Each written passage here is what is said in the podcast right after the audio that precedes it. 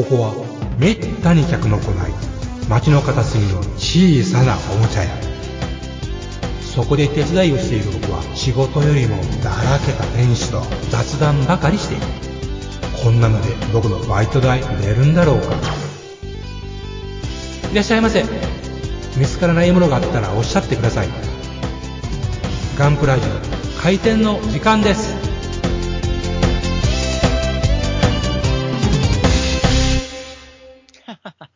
VTR 回転とかって。所さんも言ってます。回転してない。本当考えてみたらそうだね。まあやっぱり、ね、V。で、VTR ちょっとビデオテープレ、ビデオテープレコーダーでしょ？ちゃうんですか？まあまあ、ねまあ、も、もともとはね、ビデオテープレコーダーなんだけども、要はそういう映像のことをもう VTR ってうんテープ使ってんの？言ったりするじゃないですか使ってんのかねっていうね。ね、テープなんか使ってないのに、うん今は全部デジタルなのに。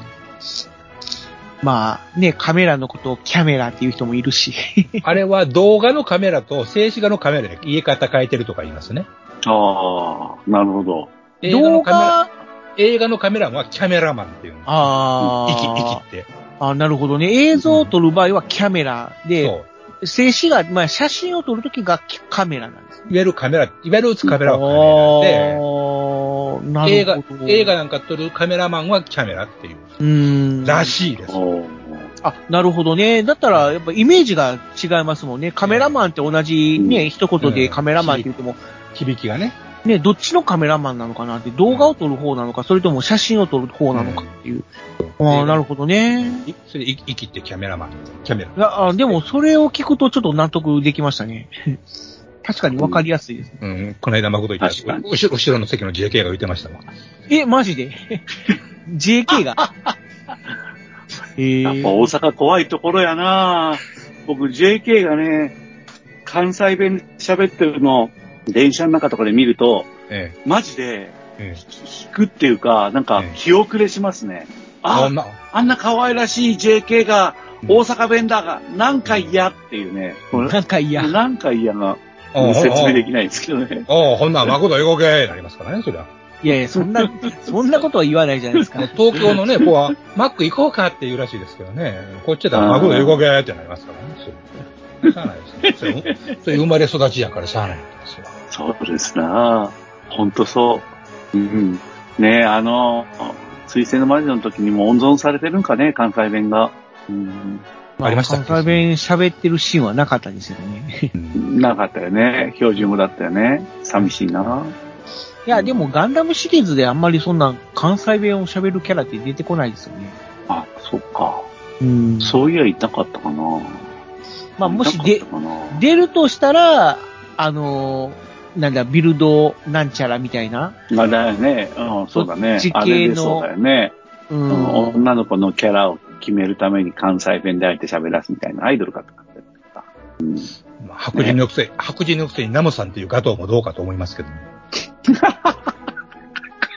まあ、そ、その辺は、なんていうか、あの、解釈、うし、し、次第と言いますか、あの、要は、あの、全部日本語で喋ってるけど、うん日本語が共通言語じゃないわけじゃないですか。もちろんね。うん。おそらくキャラクターたちは英語か何かで喋ってるけど、ジーザス言うてるんですか？そう、あの、日本語に訳す際に、その翻訳の方が、ナムさんって訳しちゃったと。訳したんじゃないかという、あの、ことも考えられますよね。海外の、藤本さんって本当真面目だね。うんいや 尊敬するわ。海外の格言で、死死中の虫っていう言い方があるわけですね。ああ、ああ、言ったっけ？そんなことし、あ言ったか。己しいわとか言ってまして、死死慎重の娘ってよう言うな、そんな難しい言葉あ いや、皆さんすごいわ。るやたらガトー、うんいやそその辺はガトーはやたら突っ込みどころあるやつですから。あの辺は富野さんかかか関わってないし。あるでね。うん、確かにね。何の話をしてるんですか今 じゃあ、まあ、始めましょうか。さっきのも当然と含めるんでしょ？え、え、当然そのつもりで僕は話してましたけどね。ええいや、まだ、いつものいや、何を言ってるんですか？こんなんを。おはようございます。やってないから。取りしろ取りしろ、そんな。俺こんなに笑ったの、この一週間で一番だ。やっぱいいね。老化防止になるね、ガンプラジオ。すごい、素晴らしいわ。聞くのも、聞くのも喋るのもええことですわ。え またそんな編集者泣かせのことを。えいや、このまま、いや、このまま流してもらったらいいんじゃないですか。ええ始まるタイミングが。いうん、その辺が、もう、スウェードインでもいいじゃないですか。マジか。す 完全に素、素の会話をしてしまってましたよ、僕は。それが楽しいんじゃないですか。あ、藤本さん、わかんないわかんない。藤本さんのその会話と、うんあの、うんあの、劇中の会話って、うん僕はまだ違いがあると思わないから、わかってないから、大丈夫よ。ふわっとした感じですよ。マジか。トン、トントボーリーよ。じゃあまあこのまま収録ええ行きましょをうええ続ましょうよるということで、ええはい。はい。たまには違うのがいいんじゃないですかね。たまにはこういう始まり方も。新鮮でいいんじゃないですかね。知らんけど。はい。出た、はい、知らんけど。リスナーの皆さん、こんにちは。どうもどうも始まってます。はい。ガンプラジオです。はい、相変わらず始まってるそうです。はい、素敵おな。はようございます。はい、素敵な3人組。いつもの素敵な3人組です。バカの虎です。で、藤本さんです。はい、3人です。はい、です。はい。えーっと、今日は最初にあの、はい。静岡の話をちょっとね、はい。あの、前回についてちょっとバカに虎がさせていただきたいと思います。一緒になるとまずはやっぱあれですね、ガンプラジオ的な世界ではやっぱり、はい一番僕が衝撃だったのは、ええ。あの、ロケットモデルズに、はい。あの、行った時にですね、ロケットモデルズの新作も素晴らしかったんですが、はい。あの、榊原社長にやっとお会いできたんですよ。ああ、いや会ってしまいましたか。見ちゃいましたか。うん、いやね、正直ですよ。はい。藤本さんとはい。よまゆさんには、はい。まだ一度も会ったことがないんだけど、あ、ほんまや。榊原社長にははい。会えたんですよ。ええよりによって。それもとても不思議ですね。順番的にはとても不思議なんですけど。はい。でねラジ、オではまだ共演してないのに。そうそうそう。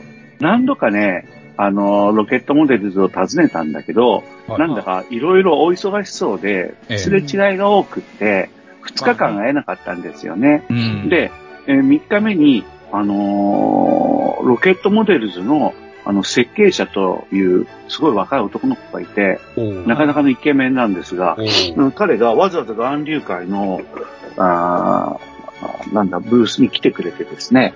あ、あそうなんですかの、うん、それであの、今は、榊原社長が、あの、ブースにいるので、えー来てくださいっおー。て言ってくれたんですよ。でお僕は、それで一人でね、うんあの、どーって行ったわけですよ。はいはい。うん。でもね、ロケットモデルズのコーナーの前にはいらっしゃるかなと思ったらいいらっしゃらなかったんで、顔わかんないから、うん、そうです、ね。誰かいるかなと思って、いなくて、でしょうがないから、あの、ロケットモデルズさんがついては、あの、なんだっけ、あれのブースに入ってるんですよ。なんだっけ、あの、プラ立派な。あ、プラッツさん、そう。あプラッツさんの、プラッツさんのブースの一角にあるわけなんですけど、はいプラッツさんの担当者の男性に、あの、榊原社長、いらっしゃるって聞いたんですけど、今、あの、どちらにいらっしゃいますかって聞いたら、はいあ、あそこで、あの、説明に立ってますよ、とか言って、うん。あの、ブースの、こう、さロケットモデルズのコーナーよりも、外、ずっと外の、うん。ブースの外で、こう、なんだん声かけとかチラシ配りとかされてたんじゃないのかなと思うんだけど、おーはい、はい。言われたんですよ。で、僕は、その人が、どうぞ、どうぞ、つい、あの、ご紹介しますよって連れて行ってくれて、ええあ、嬉しいなと思って、そのはい。人が向かう方向を見人だかりなんだけど、見て、ええ、どこに榊原社長がいるんだろうと思ったえら、うん。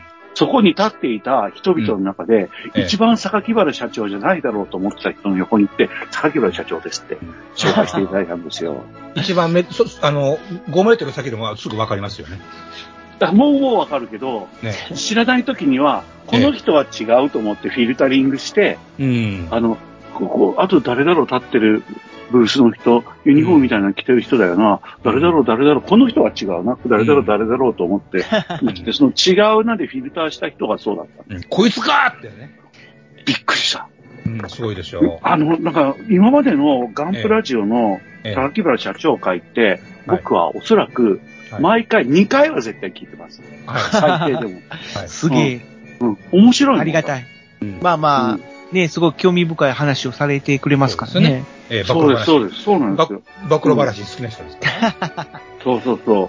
それで、なんか、僕は心の中の藤本さんと、はいえー、よまよいさんは、はい。やっぱり、あ、あ、まあいいや、よ、あのね、藤本さんはね、あ、あ言葉選中んでる肉。中背の、あの、なんか丸顔の、えー、何？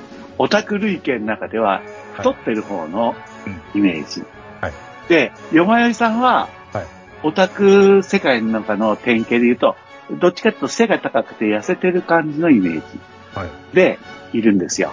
はい。会ってないからね。写真も見たことないんですよ。えーリスナーの皆さん。あで。坂木原社長は、藤本さんの方のタイプの人かな。優しい人で、笑顔がほんわかしてて、はい。はい。あのーね、もうなんかいい人っていうのがこう、滲み出てて、うんこれで、プラモ、いや、プラモデルのを一人で、あ、一人ですか、会社を立ち上げるっていうね、ええええそういう統計の、ね、あの、なんかいい人でね、あの、見た目でほんわかしてっていううん悪い人ですよ。って思ってたんですよ。はい。そういうイメージを作ってはったと。声の感じもそんな感じだったんですよ。僕のイメージええええ声ですよね。ええいや、それがね、フィルタリングして一番この人じゃないなと思ったうん人が、榊原社長で、まあ、えびっくりしました。リスナーの皆さん。えうん会ったことある人もいるんでしょうけど、ええあのね、とにかく長身、僕176センチなんだけど、はい。僕よりプラス10センチあるんじゃないかぐらいの感じうの。ん群衆の中にいても、長身の方で、群衆にいても踊れませんからね。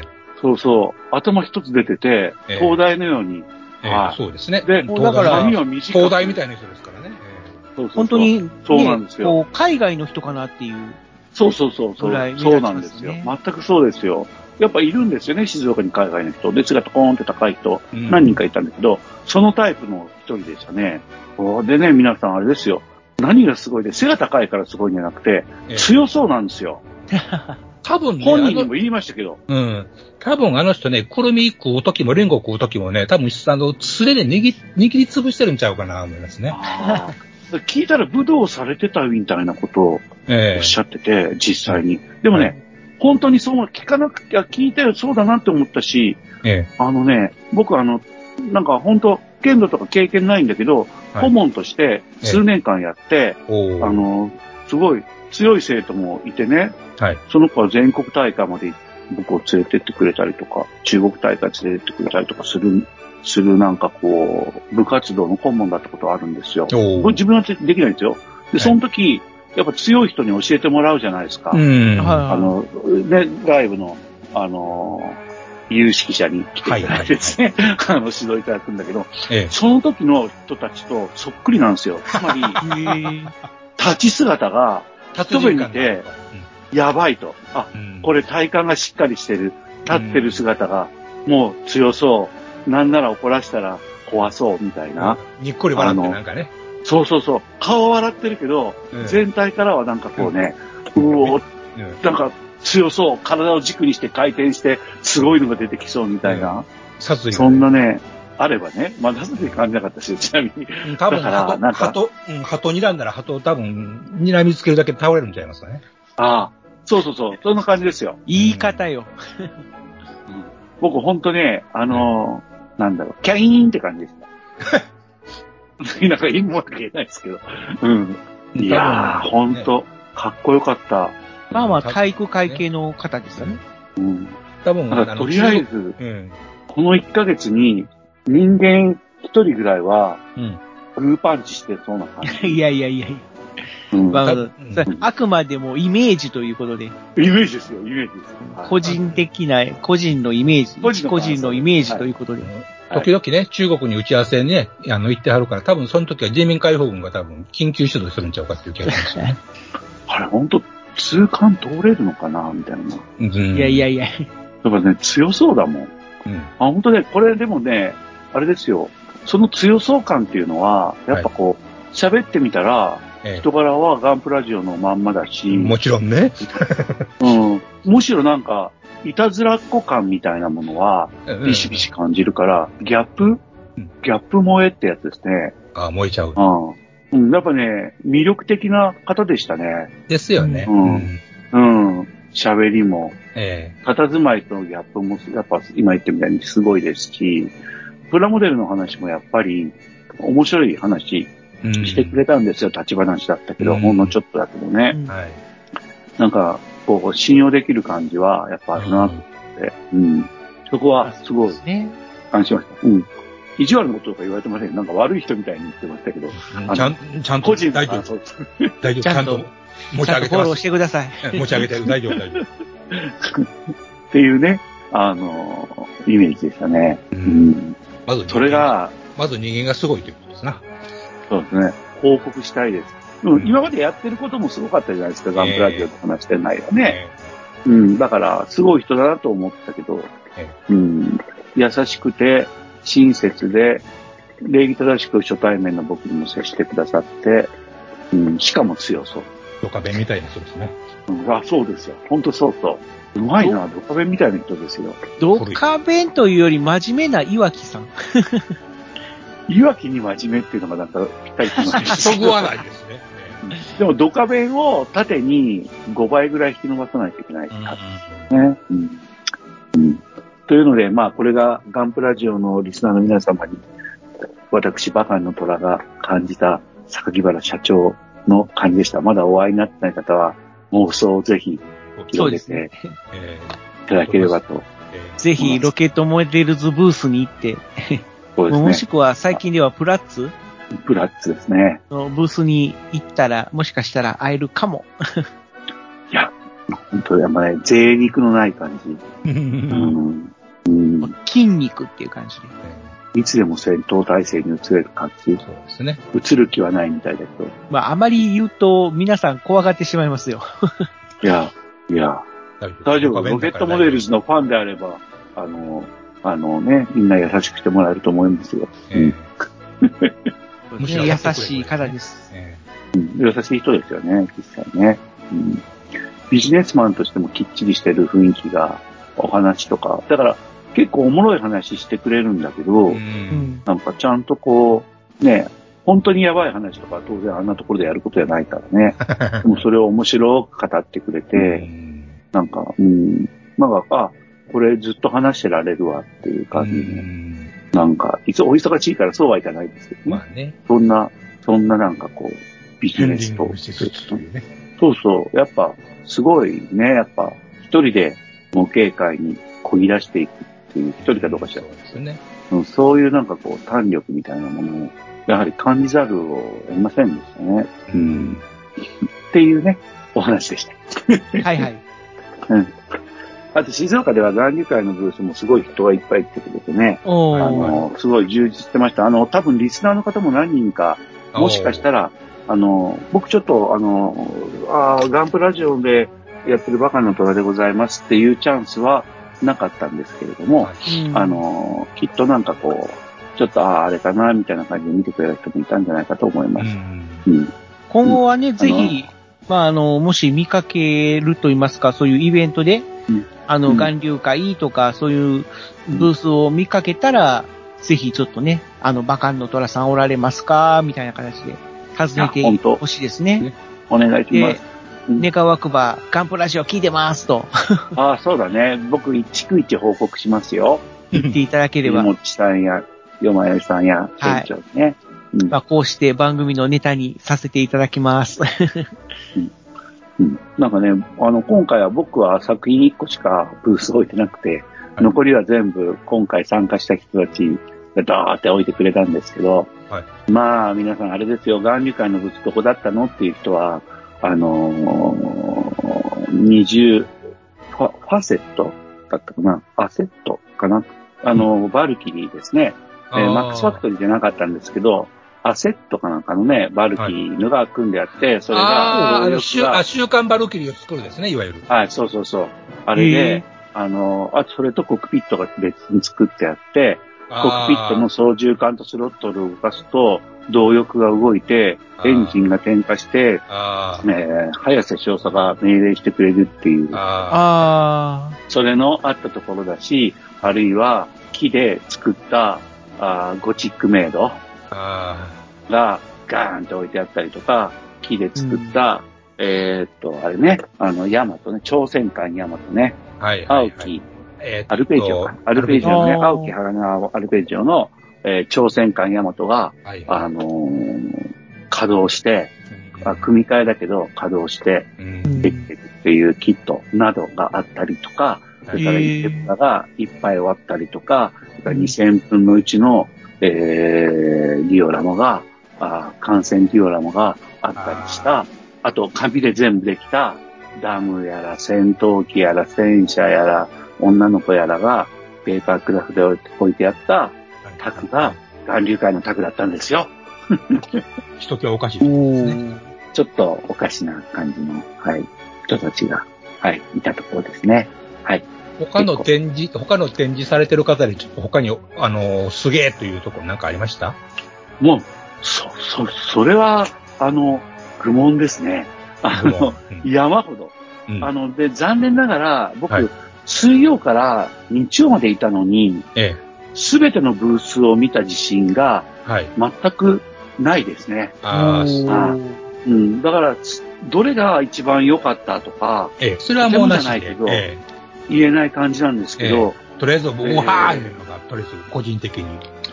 うーんとね、えーっとね、なんかね、巨大な、はい。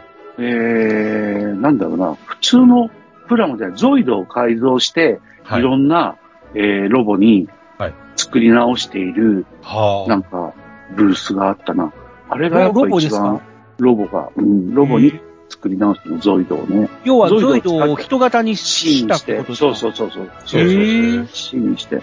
うん、それがやっぱ、ね、引いたしね。まあ、あと、やっぱりあの、巨大な、なんかね、僕の目には、どこを見ても巨大な マゼランがあるって感じ。戦艦マゼラン、マゼランクラスですね。あの、例の144分の1やつ？はい。とか、350分の1とか、えっ、と、もっとでかいのもあったんじゃないのかな。144って言ってませんでしたっけ？あ、144が一番でかかったのかな。ねなんかね、でかいマゼランを少なくとも3種類見た。3種類。うん、うん、うん。あのー、100、3年、2メートルは、はあったよな。あ一番でかいの。うん。まあ、電飾もいっぱいあったし、ーううんん。でも僕どっちかっていうと、あの、あれなんだよね。うん。あの、戦車とか、はいはい。あの、でかい物で、こう、すごいアクションができるとかいうよりも、どっちかっていうと僕が目が惹かれるのは、うんあの、ちっちゃな、ちっちゃなって言ったら相対的にちっちゃくなるだけだけど、デはいィオラマとか、単品の戦車とか飛行機とかをずっと見て歩いて、はい。で、あのー作った人と、これどうするんですかとか、うん。うん、これすごいですねとか、うん。なんか、だって、そういう呼び物になるような作品ってすごい人だかりなんですよあ、。そうでしょうね。もう近づけないから。うん。う。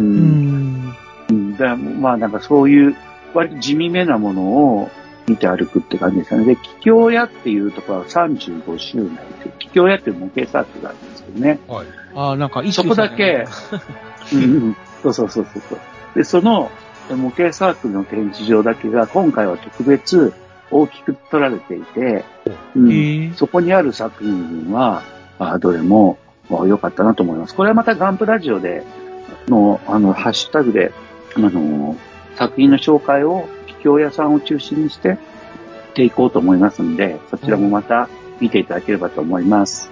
はい。地球屋っていうのはどこのサークルさんなんですか？ああ、忘れました。忘れました。は忘れたけど、僕関西じゃないかと思うんですけどうね。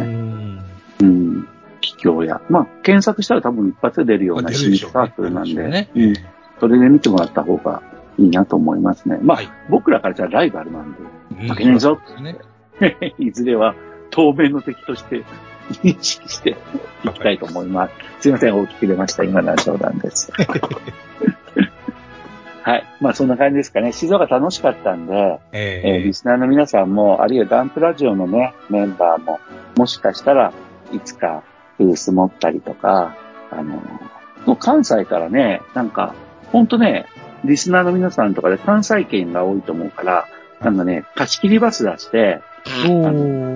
ね、あのあ、何？うちらが？そうそうそうそうそう。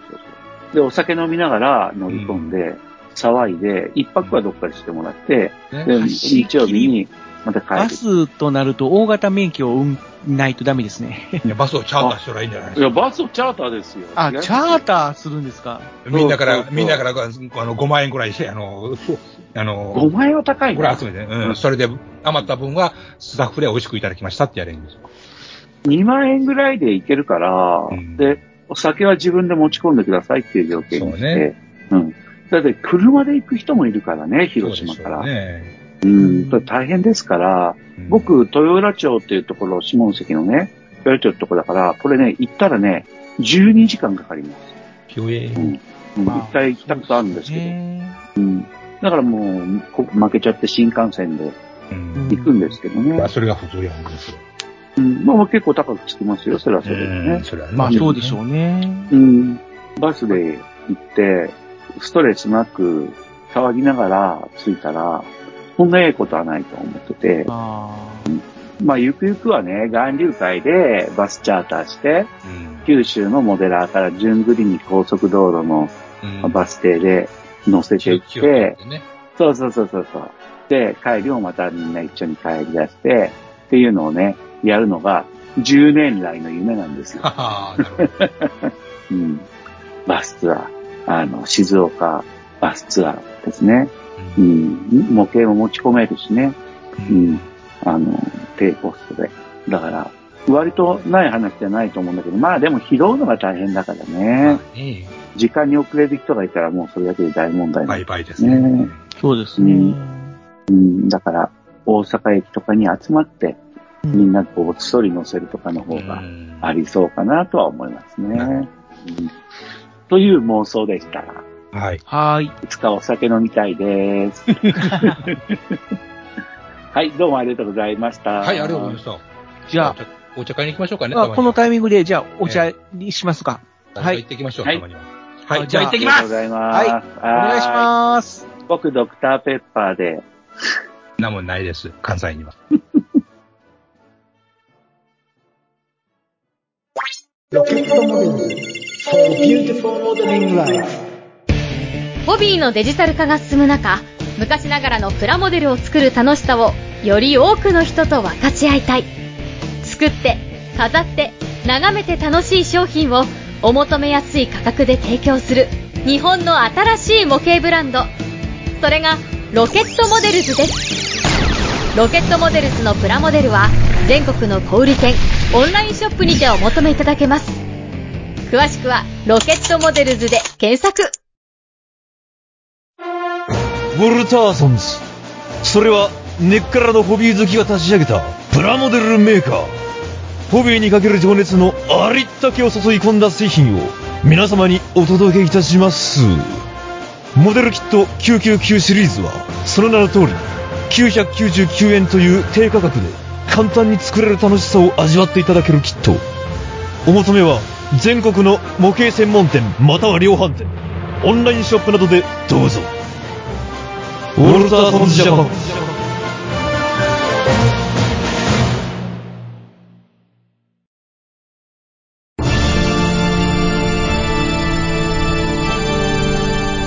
ああはっはっは。よまよい。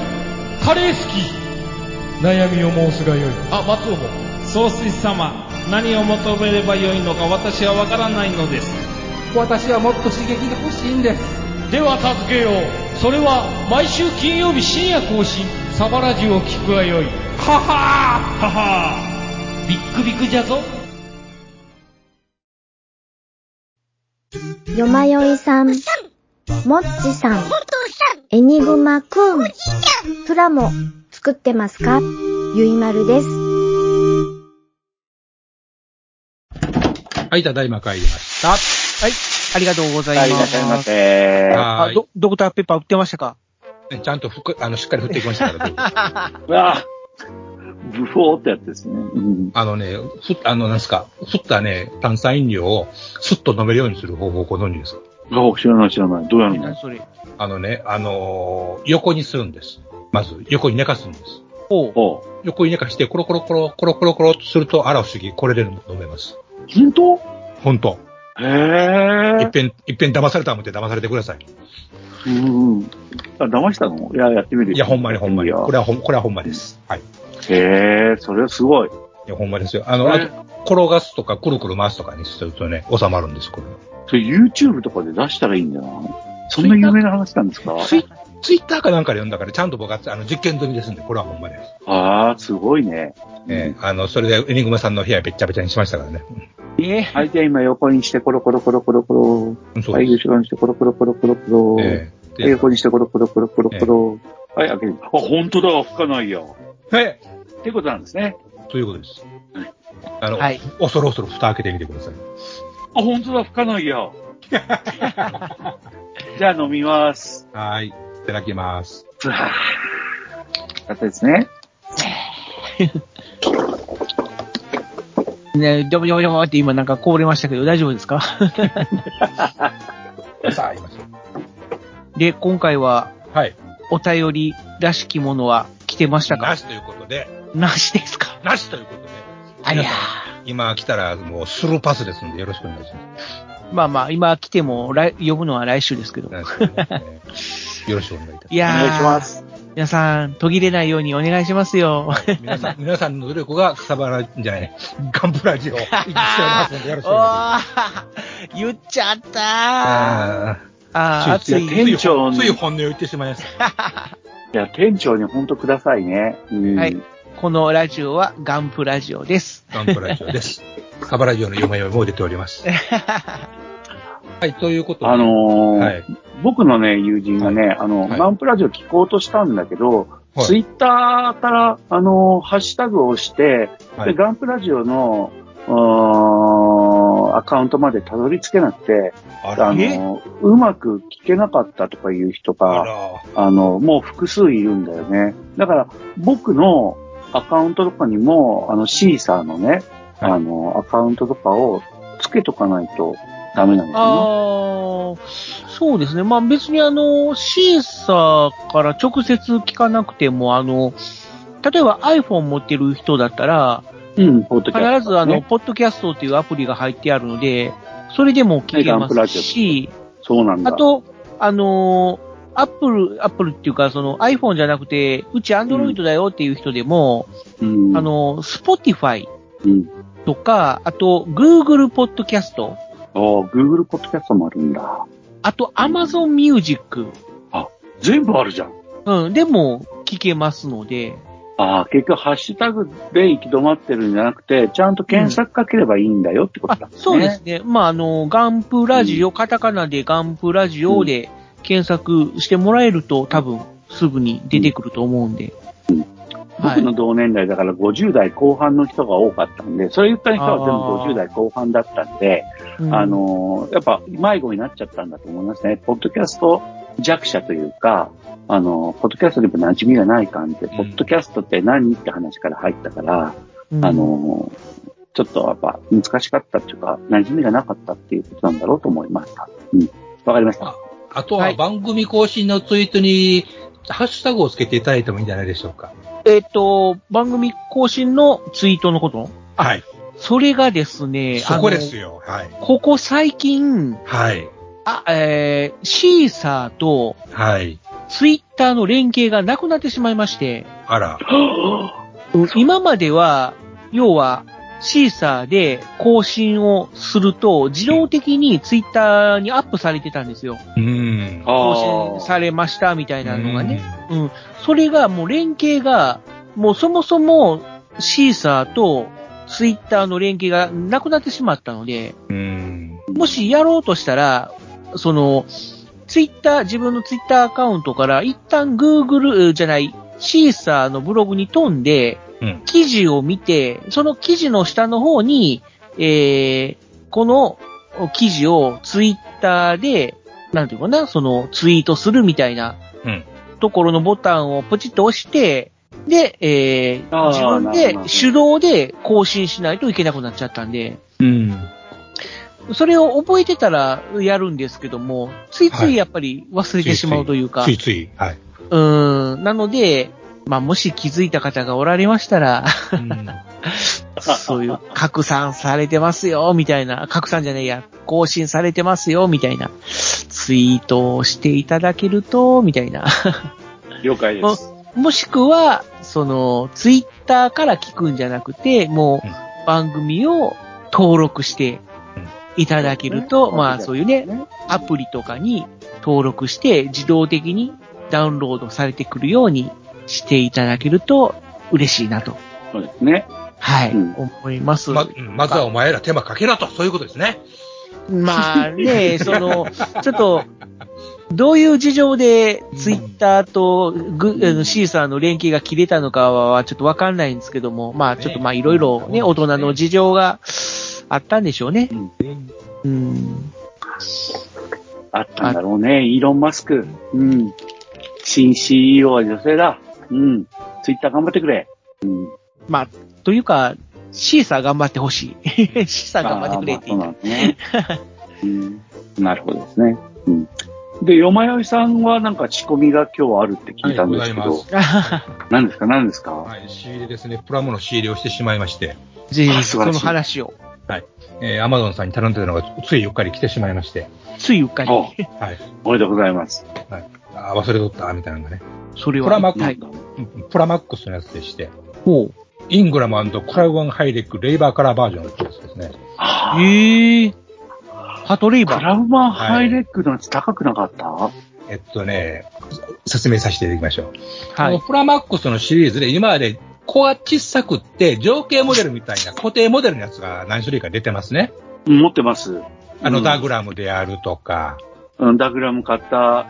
ボトムズであるボトムズととか、か。ありましたねとはパトレーバーもあるよね。グリフォン固定、固定モデルっていうのはもう動かないってやつですか、ポーズ、ポーズ決まってるやつです。情景モデル的なやつですね。まあじゃあ、いわゆるジオ、ジオラマ的な。えっとねそう、そうそうそう。まあ、ビネットっつうんですかね、これはどっちかっていうと。んそうですね。うん。で、今回出たのが、はい。今回出たのが、イングラムとクロワンハイレッグの2体セット。うん。で、あの、ポーズ決まってて、台座がついてるというパターンですね。はいはいこれはで、クロワンハイレッグっていうのが、確かにね、モデロイドで確か出るんですよね。出たのかな？うんうんうん。これから出るのかな？どうやったかな？まあ、あの、こっちも、あの、プラモもまた出るらしいんですが。で、それとは全く別で、こっちはもう手のひらサイズ。あ別なんだ。はい、別なんですよ。あモデロイドがええバーンとでかくて、ちゃんと関節でかいよね。はい。あ、あれ値段高そうと思う。高いやつ。そう、6000円、7000円みたいなやつ。うん。春 X10 まで、あの、春 X10 まで出てましたよね。うん。で、今回のは、あの、情景モデル的な手のひらに乗るサイズの、うんえープラモなわけです。うん。で、クログワンハイレクは多分これが先じゃないですかね、プラモになったの、きっと。うん。うん。うん。だと思う。で、コラワンハイレク出るのが非常に嬉しくってですね、あの、うんついつい頼んじゃったというところなんですが、あの、思い入れを言うと、結城正美の漫画の方い。はいはい。うんの第1回目のイングラムの、まあ、対戦相手がクラウマンハイレクなんですね。そうですね。あそうだったかな。うん。はいアニメの方でクラブマンが出たけども、はい。ハイレックではなかったっなかってたですかね。うんでしたっけ、えっとね、OVA 版の第1話に出てきた、えー対戦相手はピッケル君やったんですね、三脚の。うんピッケルか。うん。はい。で、えっとね、テレビシリーズのパトレーバーにも確かクラウマンか、クラウマンハイレックやったかちょっと自信がないんですが、えっと、2対1でね、確か戦う、2対2やったかな。クラウマンが2対出てきたような気がするんです。確か。うん終盤の方に確かね、あの、出てきたという記憶があります。まあ僕もね、漫画の方だったかな、その、はい。アスマのセリフで、うん。ドマンハイレックだ、海外製の高級なやつだ、みたいな。セリフがあって、それで印象付けられたっていう。あで、あだ名つけ、あだ名つけるのに、高橋ガニってつけて、あの、後藤隊長から、いい、いいニックネームだ、みたいなね。確か、いいネーミングだって言われたシーンがあったと思います。うん。で、取説にはですね。赤いです。うん取説の表紙にはですね、アニメのカットが編集された、あの、イラストになってるんです。あの、表紙、あの、インストの表紙がね。うんあ、インストじゃないや、うんまあインストも、ボックスアートも、あの、アニメに出てきたカットを、あの、背景に使ったパッケージアートになってるんです。アニメか。ははい。で、これにクラブマン載ってるから、やっぱし、クラブマンハイレッグやったんですね、きっと。げうんあの、アニメ劇中に出てきたのを。うんうんうんうんうん。そうか、そうか。そうだね。模型はハイレッグじゃないね、これはね。模型はハイレッグです。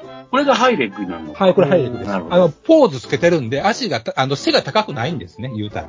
ああ、そうだね。はい。シャキーンと気をつけになってないんで、アクションポーズになってるんで、うんクラブマンハイレッグで、ちょっとからバージョンを作って。僕の中でクラブマンハイレクというと、やっぱり漫画版で、イングラムと目があって、そうですね、ワンってやつね。ガチョーン、ビローン、嫌だな、目が合っちゃったよっていう、あのシーンが強烈に印象に残ってますね。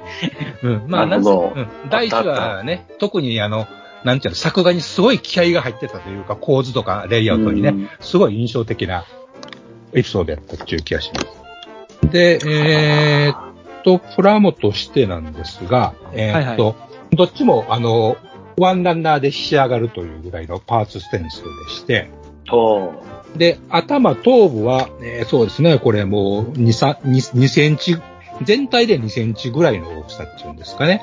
首から頭、頭頂部まで。おそれはハイレッグの話ね。いや、イングラムです。イングラム。イングラムちゃんの話？はい、イングラムです。イングラムの頭のだけで2、3 2センチぐらいの大きさ。首元から頭頂まで。で、4パーツもあります。4パーツあってちゃんとアンテナも細く抜けてます。で、その一あれか、これか。うん、なるほどね。うん。で、胴体はあ前後貼り合わせるように2パーツ。うん。でも胴体についてるアンテナはちゃんと抜けてます。ああ。で、腕、下腕部に関しては2パーツ。えーっと、シールドが別パーツになってますね、さすがにね。ああ、なるほどね。うん。で、あと、胴体にポンポンポンとつけていくんですが、で、足、足が、えーっと、右足が3パーツ。き左足が2パーツ。で、あとは肩の、えーっと、なんですか、あのー、ウェイトぬウェイト抜き穴みたいなやつが開いたアーマー。これちゃんと穴抜けてます。ね。はい、ルチアナも抜けてます。で、完成というぐらいのもんで、非常にシンプルなプラモです。で、気になるのはアーセメってとこになるんですが、うん。まあ胴体はね、前後貼り合わせなんで、これはもう出ちゃいます。はいはい。うん。で、腕はね、ほぼ出ないような形になってるんで、ここはあるそうだ。ね。はい。うん。で、足、肝心の足ですわ。うん。右足が3パーツいうところで、3パーツっていうのは、つまり、足の甲の部分が、えー3パーツ目になってるんで、これは出ませんが、左足は左右張り合わせなんで、これはバッチリ出ます。あ、後ろ、かかと後ろ出てるね。あと、かかと後ろも出ます。だからね、うんこれサイズが小さいんで、どこまでね、薬器になるべきなのかっていうところはありますよね。うん。うん。で、クラブワンハイレックも、えーっと、見てみると、頭部、貼り合わせて、なおかつ前後、前後と、えー上部にパーツを貼り合わせるんで、案外出にくくなってます。なるほどね。うんうん。で、足については、これほぼ貼り合わ、左右貼り合わせなんで、えーほうほう出ると思いきや、前足については前からアーマーが被さるんで、これは出にくくなってます。ああ、なるほど、なるほど。はい。うん。で、それ以外のところは、あの、後ろ足はもう全体にまあ走っちゃうかな。ただまあ、うん、いうところなんで、その辺はね、どうするかっていうところなんで、まあ、どこまでその辺で、あの、気にしてするかどうかいうところですね。うんうんなるほどね。あ。後ろ足はピヤーっと真ん中に入っちゃってるね。なるほど。まあ、これはもうあれですよね。あの、ほんまにこれは下出るとか、あの辺を水性テロを使って筆で、あの、ペタペタやって、拭き取りやってするっていうのが一番、まあ、楽しい作り方なんであろうなと思われますね。多分今までのモデルもそうだと思うんですが、うん。まあ、イングラムの白に対してね、どこまで黒く、黒をきれいにあの、黒いところね、塗。っていって、うんシャドウを入れていうところでしょうね。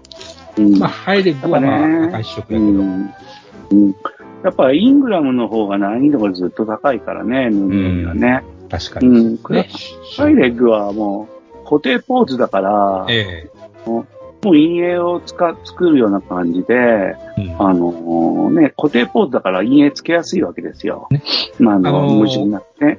関節カバーのね、シワいってるところがね、ちょっと頑張って塗って、あとは、あそこだけじ足ね。足の中にあるタイヤをね、あの、うまいことやるとかっこいいかもしれんですね。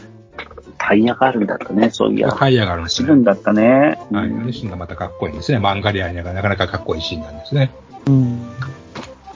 まあ多分クラブマンハイレッグはかっこよく塗れそうな気がするね。うん。まあ、これでね、あの、漫画的に効果線が入る動きが入るような塗り方したものがね、かっこいいでしょうしね。まあ、いろいろほんまこれは、それはいいね作ると次第のセンスが出てきて楽しいプラモになるんじゃないでしょうか。おっしゃる通り。うん。まあ、あの、前も、あの、エニグマさんとも半分冗談、半分本気で言ってたけど、シルバーグレードってね、こういう感じになるのかな、いう気がしますね。ああ、そうですね。うん、なるほど。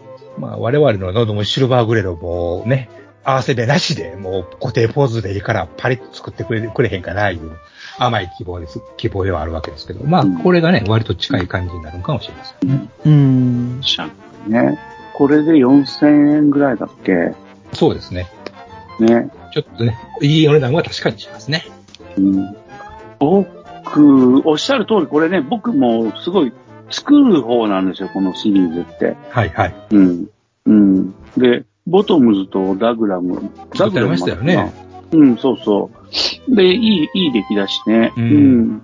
うん。とってもよかったね。うん。これはほんまに筆でペタペタやるのが楽しいんやるなっていう気がしますね。楽しいですね。うん、楽しいですね。うん。まあ、35分の1の兵隊さんを塗るのと、あうんんまりイメージ変わんないんですよね。なるほど。あそうですか。うん、うん、変わんないですね、感じとしてはね。うん。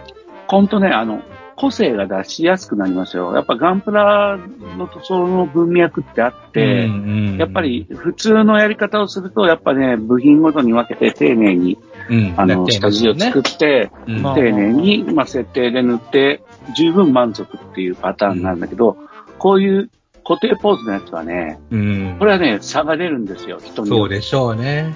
うん。そこを比べるのが楽しいし、まあ、比べる必要なんかないんだけど、うん。あ、こういうふうに考えてるんだ、この人とか、思うことが多くなるのはこっちですね。あ、いかにもこれはフィギュアって感じがしますよね。いわゆる。そうそう、キアなんですね。うん。おっしゃる通り。なるほど。なんかね、地面に付け加えたくなるんだよね。うん、なるほど。だとか。うんテキスチャーつけてみたりとか。そうそうそうそうそうそうそう。うん。でもまあ、そんな余計なことしなくて十分これ考えられてる模型だから、ね、うんあの、やっぱね、そう、いいよね。考えてる模型って気がする、うんすごく。そうですね。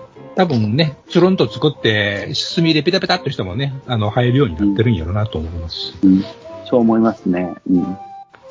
ほんとシルバーグレードであり、どうだろうね。稼働しなきゃダメって思うんだろうな、やっぱ子供たちはな。稼働した方が楽しいなって。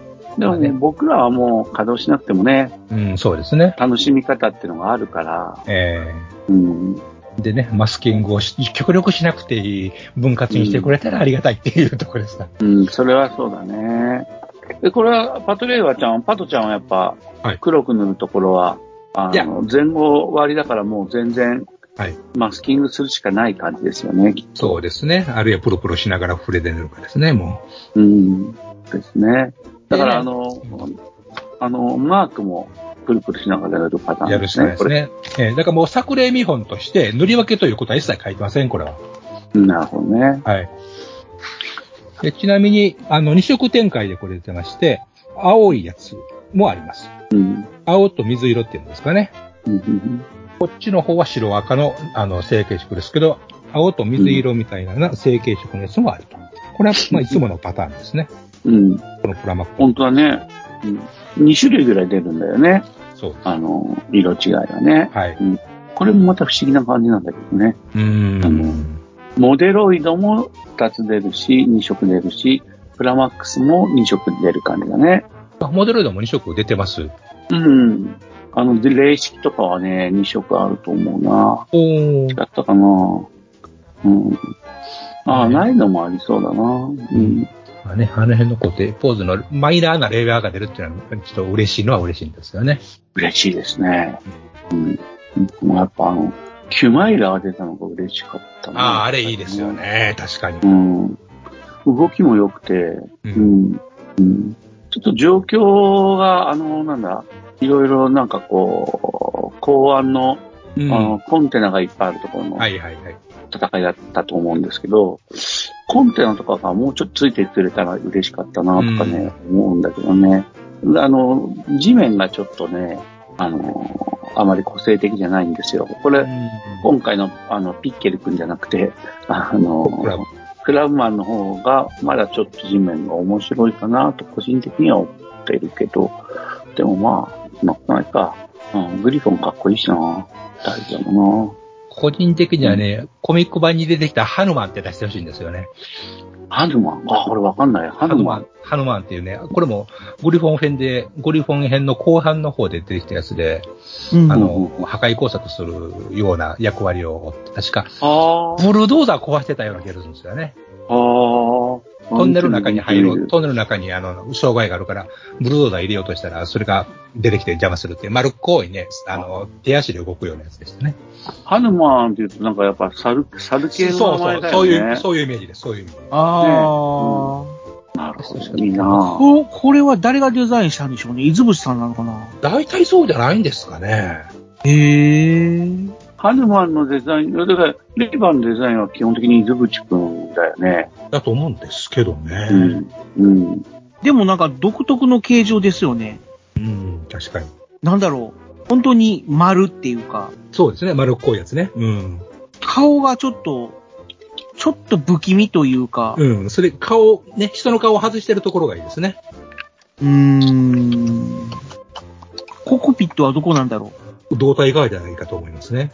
なるほどね。これか、花間。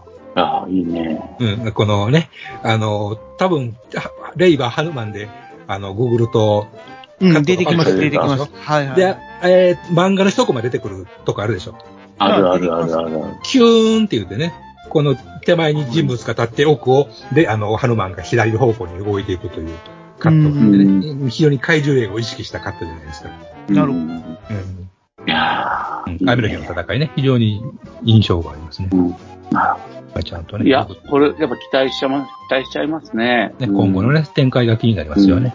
うん、本当ですね。うん。いや、これはいいや。うん、面白い。やっぱ目離せないですね。静岡でも相当目立ってたのに。うん。その静岡で発表したものでないのでも十分面白いですからね。うん。うん、やっぱ恐ろしいわ。ああ。こういう場に置きはせんけど、好きな人はどうどうしようもないっていうね、パターンが嬉しいですよね。うん、そうそうそう。うん。ねうん。いやー、これな、ガレージもあるんだな、うん、キュマイラはキュマイラでズゴックみたいなレイバーですね。うん。うん。そう。むしろズゴックよりちょっと強そうかな。まあ、なんかこう、ず、あの、上半身はズゴックみたいだけど、下半身はガニ股じゃないっていう感じですかね。うん、うん。まあね。これがね、ねシャフトのレーバーってやっぱり、そういうちょっと冷たい感じがするっていいですね。うん。うん、おっしゃる通り。うん。だからね、シャフトのレイバーはね、あのね、汚しづらいんだよね。うん。なんか、立場的にちゃんと整備されてる感じの機体が出てきたのが多かったからね。帝国軍的なね。いわゆるスター・ウォーズのね。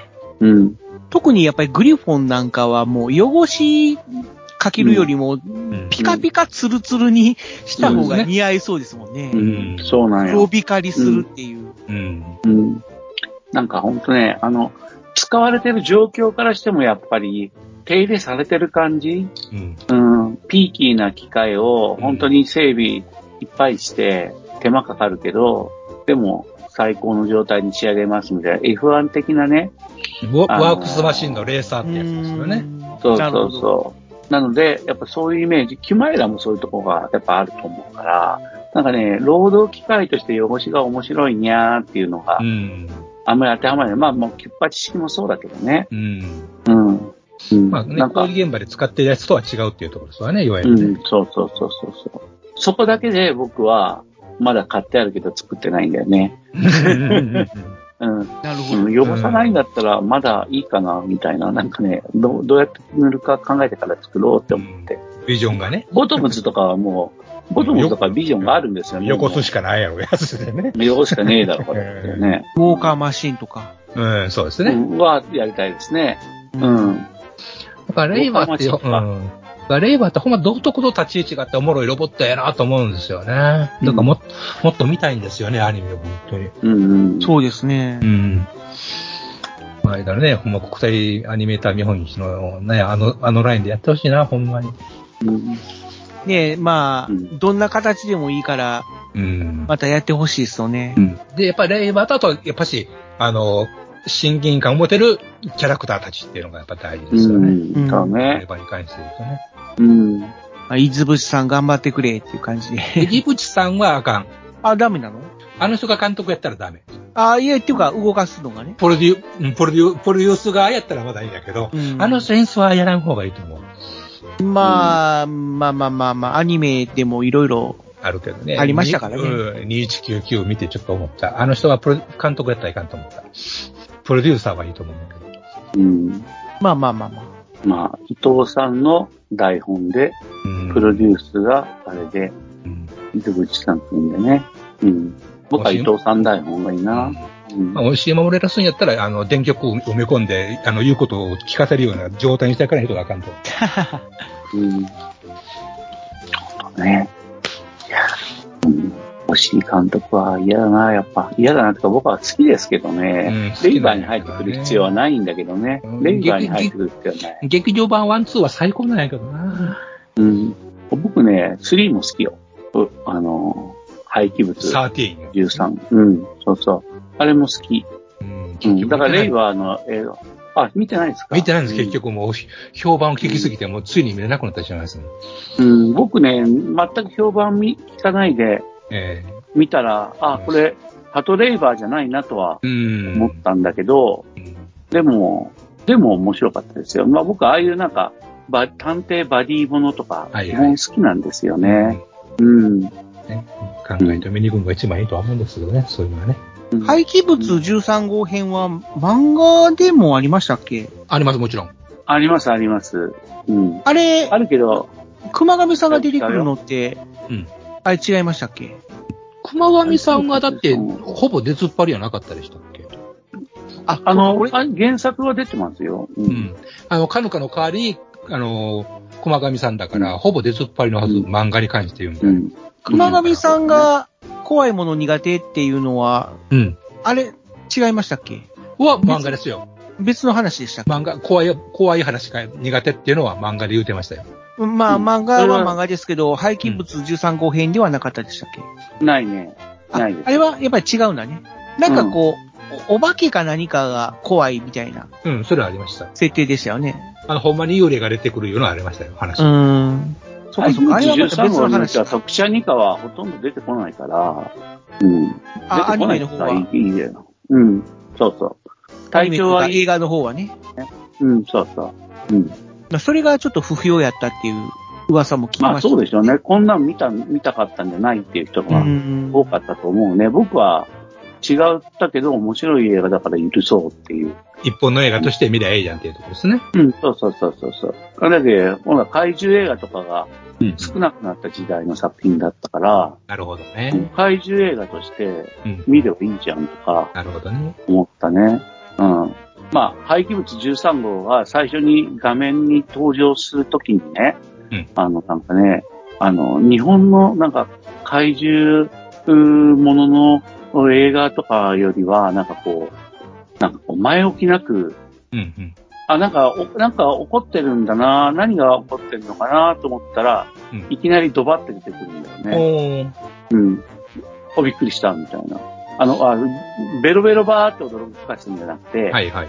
あの、そこに意外なものがいたっていううん。のを、唐突に見せるんだよね。観客にとっても唐突にね。うん。その辺のところが、話を遡っていくっていうパターンですね。あ、そうそうそうそうそう。あとは、その怪獣がまた成長していくのを、うん。観客も、あのー不安に思いながら見てるっていう。はいはいはい。同時進行させつつと。そうそうそうそう。まあ、両作品、パトレーバーとしてはクエスチョンだと思いますけど、でも、十分楽しめるいい映画。ね。うん。足んないよところで、水星アニメで言うと水星の魔女ですよね。あ、時間あるんですかね？そんなね。どうでしょ時間があるんですかね？もう1時間過ぎちゃってるから、どうなんかな？聞きたいは聞きたいんやけど、時間がもうないでしょ？プロデューサーにご迷惑かけるのも申し訳ないしな。そうですな。うん、聞きたいのは聞きたいんだけど、ねえ、あんまり長くなると、藤もっちさんにご迷惑かかっちゃうしな。残念やな。どうなんね、ですか？シュバルゼッテの話よね。どどうなの？していいのかな？もう、プロデューサーの意向次第でございますよ。はい。はい。はいその通りです。どうなんでしょうね。まあ、で、出たねって。プラモも出てるんですか？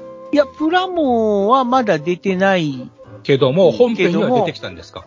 まあ、その、本編に一応はいシュバルゼッテっていうのが登場したんですよ。したんですか？もうん。ただ、事前にう。うん。告知されてたプラモデル版のシュバルゼッテとうん。若干デザインが違うんですね。うんあ、そうなんだ。はい。で、頭のブレードアンテナがないんですよ。あの、後ろの丸いやつもないんですか、あ、後ろの丸いやつはついてるんですよ。あ、ついてるんだ。丸いのはついてるんですけども、あのガンダムの角みたいなはいはい。V の字アンテナみたいなやつがないんですよ。えなので、うんプラモデルで出るやつは、ー、うん。決闘用なのかなっていう。ああ、なるほどね。と、鳥をね。うん。だから決闘用に調整したやつなのか、うん。まあ、あるいは、プロスペラがうん。絡んで、うん。そのシンセイのうん。技術をうん。組み込んだシュバルゼッテうん。になるのか、みたいな。今のところは、要はグラスレーがプロスペラから、まあ、その、一機の方で、うんえービムあの、グエルのお父さんうん。うん。うん。が、プロスペラから、なんかこう、なんだろう、メモリーみたいなのをうん受け取ってたじゃないですか。うん忘れました。うん。USB メモリーみたいなうん。うん。やつを。で、うんそれのデータにガンダムの情報が入ってて、それを元に作ったんじゃないかなっていう。うん。うん。それはでそうだろうね、おそらくね。顔が、うんあのージェタークのモビルスーツに似て、似てると言いますか、あの、要はダリル・バルデとかの形状、あの同系統の顔をしてるんですよ。あの、グラサンみたいなやつ？そうそうそうそう。ガンダムフェイスっていう感じじゃなくて、うん。どっちかっていうとダリル・バルデに似てるってうん。いうう。ん。でも、プラモデルの方は、うんちゃんとガンダムフェイスなんですよ。ああ。目もツインカメラですし。なるほどね。だけど、劇中では、これがガンダムのシュバルバッテル、シュバルゼでございますシュバルゼッ。テです。シュバルゼッテでございって出てくるわけね。はいはいはい。なるほど。なので、まだこれから、なんかあると。こう、なんかあるんじゃないかっていううん噂が上がってますね。なるほど。うん。で、誰が乗るのかとかね。うん、うん、そうだね。シュバルゼッテを初めて見たミオリネのリアクションが面白かったんですよ。うん。えグワンダムー っていう。うん。まあ、その後。ガンダムというものに見えたんだよね、結局ね。うんまあ、形状的にはそうですね。えうん。明らかにダリル・バルデとかとは違う系統のスタイル。どっちかというとガンダム、エアリアルに似てるっていう。シュッとしてるわけですな。シュッとしてるモビルスーツなんで。うん。ただ細部がプラモデル版と違うっていうなるほど。うんところが気になる存在ですね。うまいこと煙に巻いてくれるわけですね。うん。うんまあ、シュバルツはさ、シュバルツはやっぱ黒だから、ドイツ語ではね。うん、なんか、あんまり、あれだね。幸せそうな名前じゃないよね。うんうん白いボディで出てきたのに黒だもんね。名前のシュバルツはね。シュバルツバルトとかさ。うん黒なの、え、白なのかな？んグレーっていう感じはしますよね。うん。あ、まあそうだね。グレーだね、あれはね。うん。まあ、なんだろう。飛行機とかによく使われてるグレーですかね。うんはいはい。うん。うん。まあ、シュバルツって、良くないことっていうのがあるんだね。うん。不幸？あ、そうなんですよね。ああ、こんな名前なんだ。だからまあ、嫌なこドイとしか思いつかドイツ語で、まあ、バイスが白で、シュバルツが黒って言って、まあ、うんバイスとそうですねシュバルツっていう、まあ、カードゲームがあったりとかはしますけど、うん、うん。まあ、黒っていう意味の他に、その、不幸とか、まがいものっていう、その意味もあるので、今、現状的に、に、まあ、不幸で、しかも、まがいものうん。って言われてるキャラクターは誰かっていうと、まあ、主人公しかおれへんわな、という。うん。まあ、その、今回もね、もう明確にされちゃったんで、うんどこまで叩き落とすんだと。この、うん水星の魔女スタッフはと。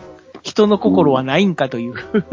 うん。僕は今回の感覚としては、多分ね、いいエンドになると。もちろん、その先に苦労もあろうし、大変やと思うけど、いいエンドになると僕は思いますね、今回のまあ。いいエンドになってほしいですね。うん。女の子二人やからっていうわけじゃないんやけど、多分僕はそうなると思う。うん。